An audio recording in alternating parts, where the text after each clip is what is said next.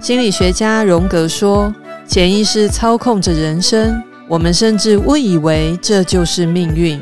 一旦潜意识被觉知，我们所谓的命运就开始改写了。”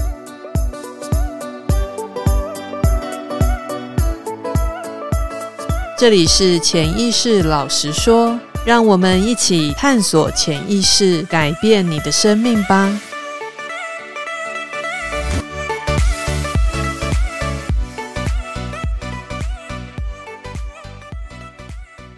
大家好，我是雅思翠德。成为催眠师一开始是觉得有趣，加上可以成为自己的副业，就报名了催眠师班。在上课的时候，觉得催眠很有趣，只要引导个案说出自己的感受就可以了。现在觉得那时候的自己应该是初生之犊不畏虎，现在的我总是担心别人的评价。如果催眠不好怎么办？我不能帮助到个案怎么办？我一定是一个很烂的催眠师。也因为带有这些恐惧，我的催眠之路总是迟迟不敢开启。但是也因为这些恐惧，让我开始探讨自己的恐惧。小时候的我总是担心被家人丢掉，好像自己在家里是多出来的。也很害怕跟自己的妈妈相处，总是希望自己在外面发生什么意外，这样就不会因为相处而被妈妈打骂了。也因为这样的信念，我从高中开始就开始自愿住校。那时候还不知道，其实我是在逃避，所以外在用合理的理由逃离我的家里。也这样上了大学，直到工作。我一直都是住在外面的，一年回家次数也是十根手指头都数得出来。直到有一天，因为身体的关系，我必须住院，也是我妈妈来照顾我。那时候的我还不知道潜意识的影响，只知道自己住院，第一次感觉到被妈妈照顾。直到第二次的住院，我才知道我的内心。是非常渴望妈妈的照顾，希望妈妈可以爱我、照顾我。也只有我生病住院的时候，妈妈才会放下手边的工作，放下对弟弟的注意，好好的照顾我。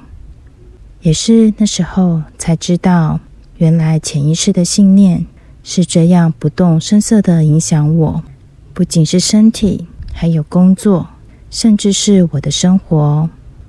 在工作上，我会希望得到长官的关注，希望他们可以像妈妈那样的照顾我，所以就算是任何的要求，我都可以做到。就算牺牲自己的休息时间，我都可以接受，只要他们有看到我就可以了。还记得那时候的我，每天加班到十二点，就是希望可以把工作做完。最重要的是希望自己的表现可以被看到，被我的主管看到，然后称赞我，觉得我很棒。甚至到每月的生理期都要去医院输血，否则自己就会因为贫血而昏倒。我还记得在医院输血的时候，护士语重心长地跟我说：“你知道你隔壁床的奶奶血红素都比你高吗？”你知道你的血红素只有四而已吗？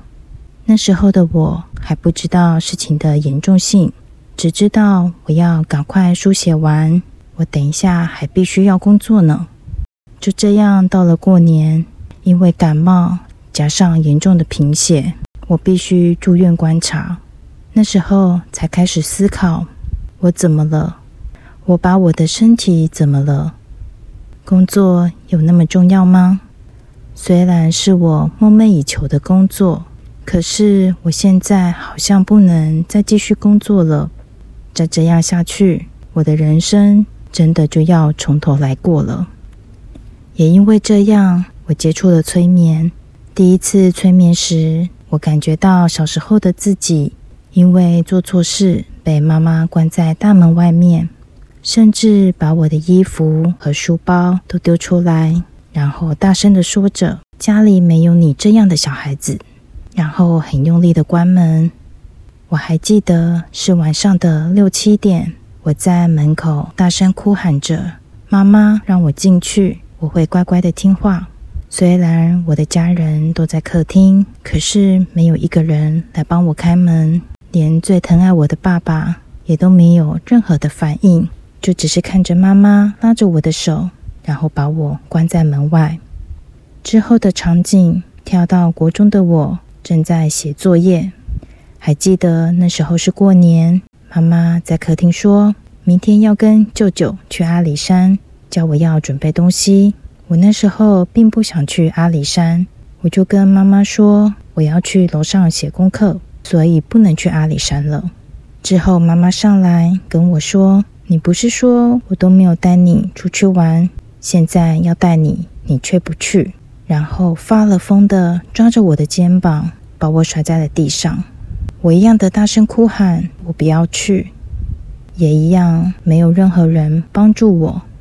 那时候不知道自己的经验竟然对我造成这么严重的创伤，感觉自己不管做什么都会被否定，所以长大的我很会武装自己，只要不顺我的意，我的反弹就会很大，甚至想要跟人吵架。因为不想要自己跟小时候一样，没有人听自己的建议，而每次都是用激烈的手段让自己听话，所以长大的我就会特别想要呵护自己的意见，也因为这样导致工作生活上很容易跟别人起冲突，也很强势的面对任何人，而以上也只是我想要呵护小时候的自己而已。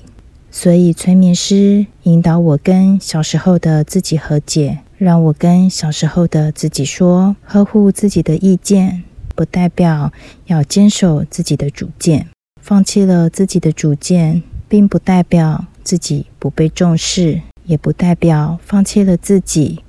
小时候感觉自己被抛弃，想要得到妈妈的爱，也许就单纯的接受自己是被妈妈抛弃。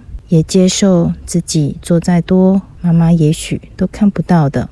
但是我会愿意看见小时候的我，不会抛弃小时候的我。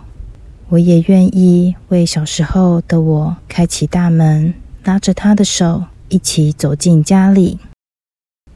另外，催眠对我最大的帮助，应该就是我的子宫。之前我深受子宫肌瘤的痛苦。每次的经期总是痛到在地上打滚。那时候的我心想，应该只有把子宫拿掉，才能减轻我的痛苦。止痛药对我已经没有任何的疗效了。而之前我有听过一本书《心灵的伤，身体会知道》。以前总觉得应该是指像癌症、重听那样的大病。现在我改变我的想法。因为身体的伤是不分什么大小的，每次的经期到来都让我紧绷神经，很怕在外面或是睡觉时就突然经血量大，所以每次的经期我都只穿黑色裤子，算是我最后的倔强。在某一次的健检报告中，医生告诉我，我的体内又复发了多颗的子宫肌瘤。我那时候就跟自己说，我不想再这样子了。而在催眠的过程中，我感觉到自己站在教室的中央，后方有一个男子的出现。我开始感觉到不舒服，接着感觉男子开始触碰我的身体。因为完全没有这段的记忆，我也询问催眠师：“这是真的吗？”催眠师告诉我：“不管是不是真的，但是我的感受才是最真实的。”在催眠的过程中，我大声地哭着，我很脏，感觉肮脏布满了我的全身，最后渗透到我的器官，我的子宫。那时候才感觉到，因为这件事情，我讨厌我自己，更讨厌我的子宫。也因为讨厌我的子宫，它承受我对它的厌恶，怎么可能会好起来呢？最后，催眠师引导我看见自己对自己的厌恶，然后我哭着说着：“我感觉到我的厌恶，我的肮脏，把我的身体变成美丽的图腾，让我自己变成一个独一无二的人。”以前总觉得我算是很认识、很了解自己，但是我只认识我想要认识的部分而已。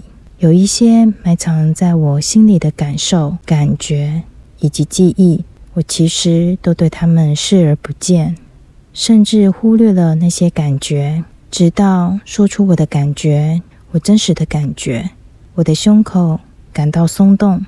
也感到我愿意支持自己所有的感受，就算那些感受让我觉得痛苦，甚至不想面对他们，我也都愿意试着看见，试着感觉自己不想面对、想要逃避的部分。之后很神奇的，我的经期不会像之前那样的量大，也不会痛。我想要跟我的身体说：“谢谢你，之前我选择忽略你，甚至不想要你。”也许是反映我所想要遗弃那时候的我。我现在愿意接受自己所有的部分，我也愿意理解那时候的自己。也很神奇，在某一天的午休，我的妈妈第一次打电话给我，并且跟我说：“你的工作还好吗？不要让自己太累了。”这也是我的妈妈第一次打电话关心我。因为她从来就没有这样关心我的工作，也因为这样，我知道潜意识对我们是如此的重要。只是在面对自己的过程中，既然就会有如此神奇的变化。也因为这样，我会开始观察自己生活的事件，然后问自己是否有其他重复的感受呢？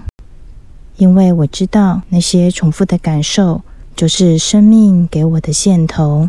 现在也发现身边的人其实都为了潜意识所苦，但是都用生活的压力来呈现，压得每个人都喘不过气来。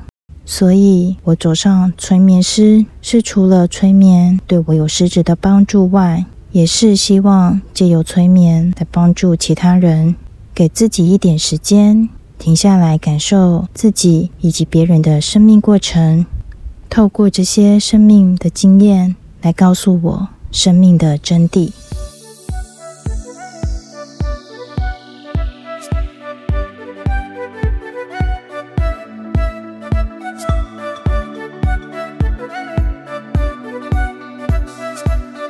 每个月的第三周周一，欢迎您准时收听。潜意识老实说。